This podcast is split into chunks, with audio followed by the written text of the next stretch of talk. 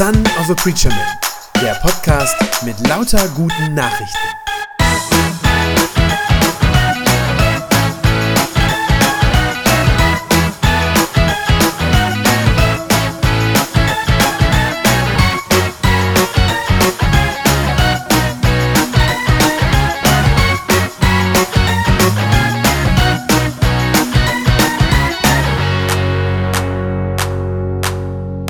Wir sind weiter unterwegs mit Jesus.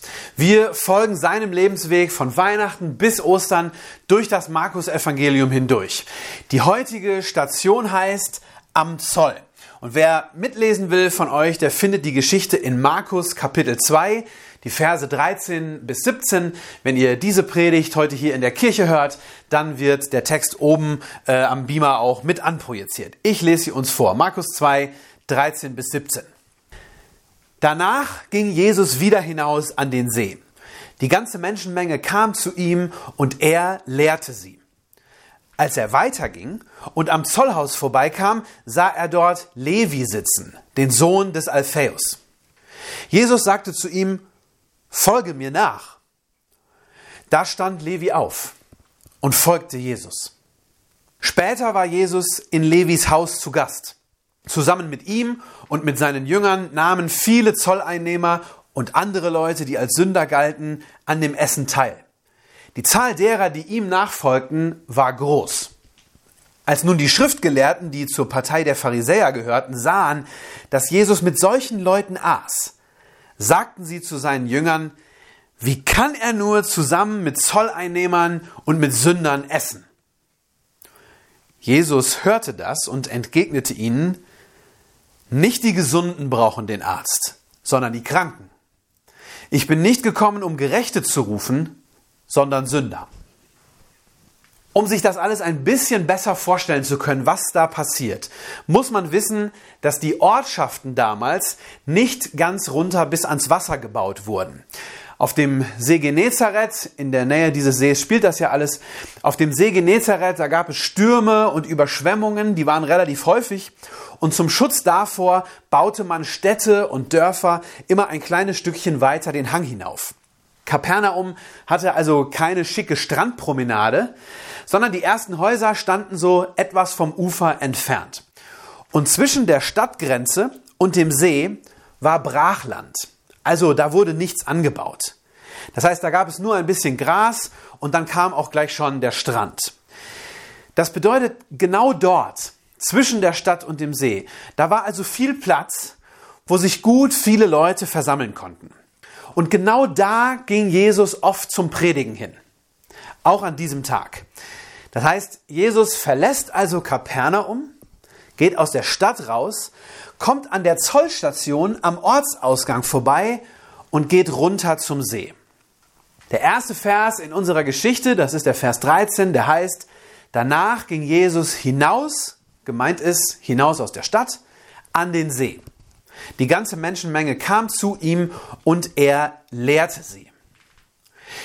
Jesus nutzt grundsätzlich jede Gelegenheit, um zu den Menschen zu predigen. Das kann man überall im Neuen Testament sehen. Ein großer Teil seines Wirkens in der Öffentlichkeit besteht genau darin, dass er die Menschen lehrt. Heute ist Lehren nicht mehr sehr populär. Schon das Wort Lehre hat bei manchen einen sehr negativen Klang.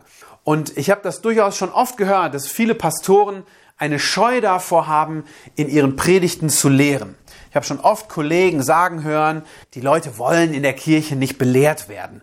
Oder auch, dass sie sagen, ich muss die Menschen ja nicht belehren.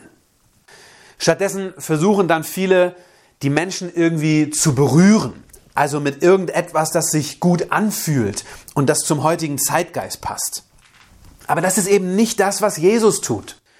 Für ihn ist es ganz entscheidend, dass die Menschen ein zutreffendes Bild von Gott haben. Dass sie nicht irgendeinen Glauben haben, irgendein Gottesbild, sondern ein zutreffendes Bild von Gott. Dass sie nicht über Gott denken, was sich für sie irgendwie gut anfühlt, sondern dass sie über Gott das denken, was wahr ist, was wirklich stimmt. Warum? Warum ist das für Jesus so wichtig? Warum legt er so ein Gewicht auf die richtige Lehre? Weil das, was ich glaube und was ich denke, das, was meine tiefsten Überzeugungen sind, das macht einen erheblichen Unterschied in meinem Leben. Meine Überzeugungen, die haben einen direkten Einfluss auf mein Leben. Und zwar ganz besonders meine Überzeugungen über Gott. Wenn ich zum Beispiel der Meinung bin, dass mein Leben nur dafür da ist, dass ich möglichst viel Spaß habe, dann wird das meinen Lebensstil prägen. Dann werde ich mich entsprechend verhalten. Oder wenn ich denke, dass mit dem Tod alles aus ist, dass danach nichts mehr kommt und dass ich also nur dieses eine ganz kurze Leben habe, ja, dann muss ich auch alles aus diesem Leben herausholen. Und dann werde ich anders leben, als wenn ich weiß, ich werde nach diesem Leben in Gottes Herrlichkeit sein und ich habe dann die ganze Ewigkeit noch vor mir. Was du denkst, ist nicht egal. Und ganz besonders, was du über Gott denkst, deine Lehre über Gott, die prägt und beeinflusst dein ganzes Leben. Und genau deshalb legt Jesus so viel Wert darauf, den Menschen die Wahrheit über Gott zu sagen. Nicht irgendetwas, sondern die Wahrheit. Er weiß, wie entscheidend das ist, dass Menschen Gott richtig sehen und dass sie das Richtige über ihn denken. Und deshalb nimmt sich Jesus so viel Zeit für Predigt und für Lehre. Deshalb erzählt er den Menschen von Gott. Deshalb beschreibt er Gottes Charakter und erklärt das Evangelium. Wenn er lehrt, dann nicht um zu belehren in diesem negativen Wortsinn, wie es heute oft verstanden wird, sondern wenn er lehrt, dann will er verändern, was Menschen über Gott denken. Dann will er verändern, was Menschen auch über sich selbst denken. Und dann will er verändern, was Menschen über andere denken. Wie genau diese Veränderung aussieht, das erleben an diesem besonderen Tag in Kapernaum mindestens drei Menschen. Drei Menschen, die massiv umdenken müssen. Der erste davon ist Levi. Levi war von Beruf ein Zöllner, so wird es in der Bibel erzählt. Das bedeutet, er sitzt am Ortsausgang von Kapernaum und er knöpft denen, die da so Tag ein, Tag aus vorbeikommen, das Geld ab. Zöllner, das kann man sich leicht vorstellen, waren deshalb ausgesprochen unbeliebte Leute. Dazu muss man wissen, dass die Zollstationen damals verpachtet wurden. Das heißt, sie wurden von Pächtern betrieben, die dafür also einen festen jährlichen Betrag an den Landesfürsten zu zahlen hatten. Und damit die ihr Geld auch wieder reinkriegten, mussten sie natürlich ordentlich abkassieren von den Leuten. Und dazu durchsuchten sie die Reisenden nach Waren, nach allem, was irgendwie Wert hatte. Und dafür nahmen sie ihnen dann Geld ab. Oft waren das hohe und oft genug auch willkürlich hohe Beträge. Und deshalb waren Zöllner zwar einerseits meistens sehr wohlhabend, aber zugleich waren sie verachtet und verhasst bei fast allen anderen Leuten. Keiner wollte was mit einem Zöllner zu tun haben oder auch nur mit seiner Familie. Für Levi hieß das, dass er jeden Tag bei seiner Arbeit Misstrauen erlebt, Ablehnung erlebt, Beschimpfungen und sogar Hass. Doch an diesem Tag ist es anders. An diesem Tag predigt Jesus unten am Seeufer. Ich habe keine Ahnung, wie weit dieses Zollhäuschen, in dem der Levi saß, vom Strand entfernt war. Aber es war bestimmt nicht furchtbar weit und vielleicht konnte Levi die Predigt von Jesus sogar aus der Ferne hören. Und ich stelle mir vor, wie er da sitzt und auf die Entfernung hört, wie Jesus von der großen Liebe Gottes redet. Diese Liebe, die Gott für alle Menschen hat. Davon, dass Gott sogar die Sünder liebt. Ja, dass Gott jedem Menschen seine Schuld vergeben und ihm einen neuen Anfang schenken will. Vielleicht hat der Levi das alles gehört, so wie er da an seinem Zollhäuschen saß. Und vielleicht hat er gedacht, ja, Neuanfang, das wäre schön. Aber ich, ich kann das nicht. Ich bin so ein schlechter Mensch. Ich bestehle und ich betrüge jeden Tag andere Leute. Alle hassen mich. Wie könnte Gott mich da lieben und mir vergeben? Doch dann passiert das, was in Vers 14 steht. Als Jesus weiterging und am Zollhaus vorbeikam, sah er dort Levi sitzen, den Sohn des Alpheus. Jesus sagte zu ihm, Folge mir nach. Da stand Levi auf und folgte Jesus. Das war eine absolute Überraschung für Levi. Alle anderen, die da vorbeikamen bei ihm, die waren immer froh, wenn sie an Levi möglichst schnell vorbeikamen. Aber Jesus nicht. Jesus bleibt bei ihm stehen. Jesus sieht ihn an und er sagt, komm mit. Komm, folge mir nach. Es wird nicht genau beschrieben in dem Text, was in dem Moment in dem Levi vorgeht. Aber ich stelle mir vor, es muss in diesem Moment gewesen sein, dass Levi begriffen hat, Gott liebt tatsächlich auch mich. Auch wenn alle anderen mich verachten, Gott verachtet mich nicht. Trotz meines Berufes, trotz all meiner Lüge und Betrügerei, vergibt Gott mir und nimmt mich als sein Kind an. Mit einem Mal wird die Lehre, also das, was Jesus in seiner Predigt verkündigt hat, für den Levi ganz real. Was Jesus erst sagt und dann auch tut, das verwandelt Levis Denken. Das verändert sein ganzes Selbstbild. Von diesem Moment an denkt er von sich selbst nicht mehr, ich bin der, der von allen gehasst wird, sondern von diesem Moment an weiß er, ich bin der, den Gott liebt.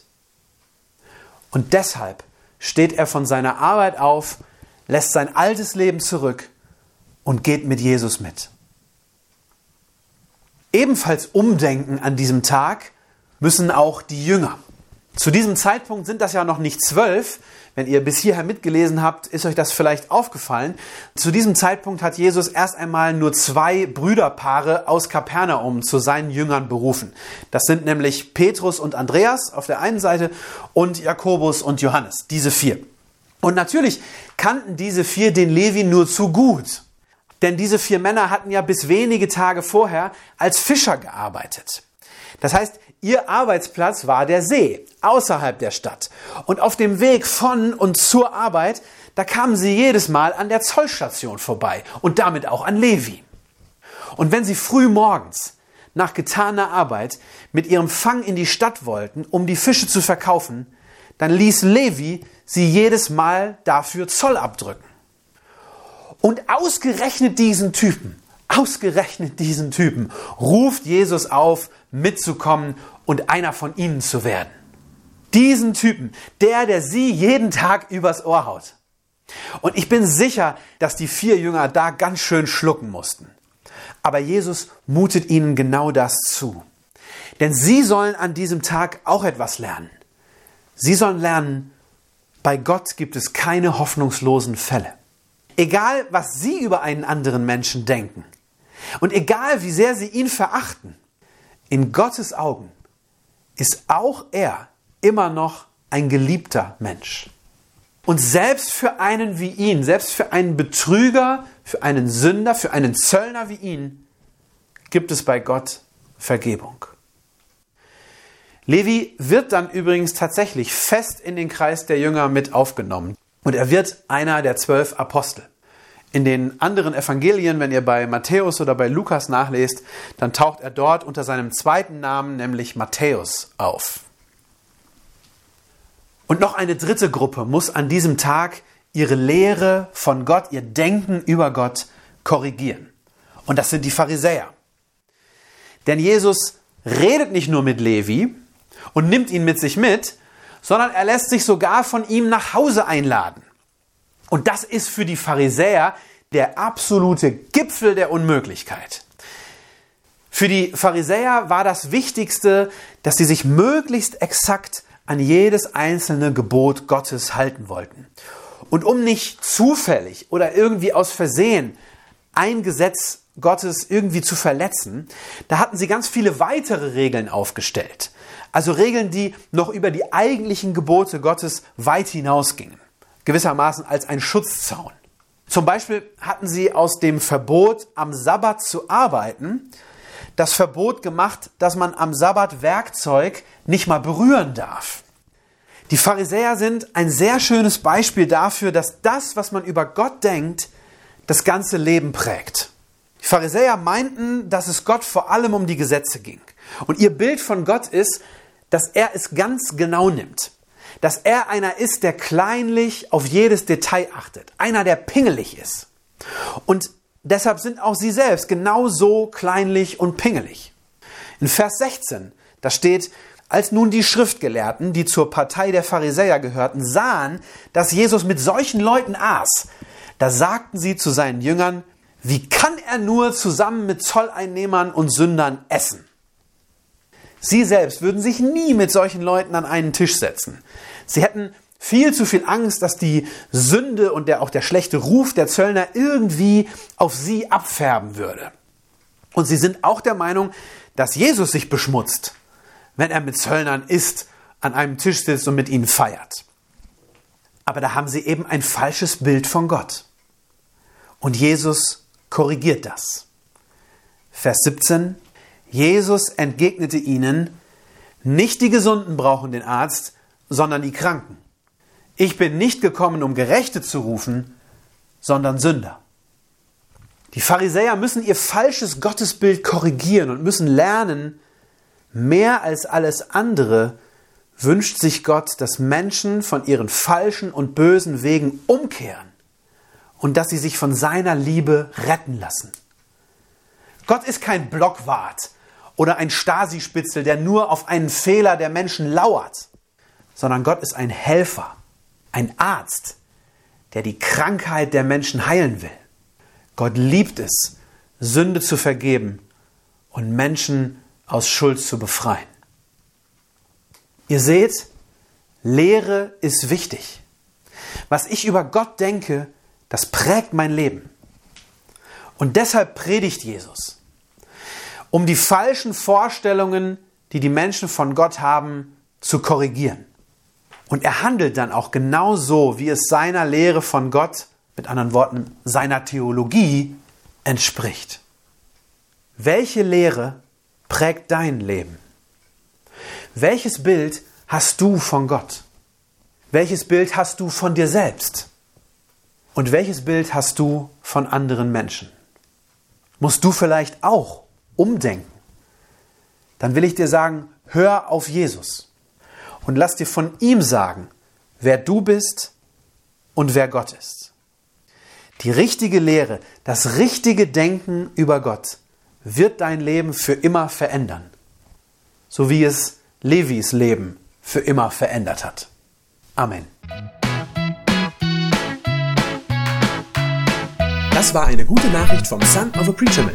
Wenn sie deinen Glauben gestärkt hat, dann abonnier doch einfach meinen Podcast bei Spotify, iTunes oder podcast.de und gib mir ein Like auf Facebook. Ich hoffe, du hörst mal wieder rein. Gott segne dich und bis bald.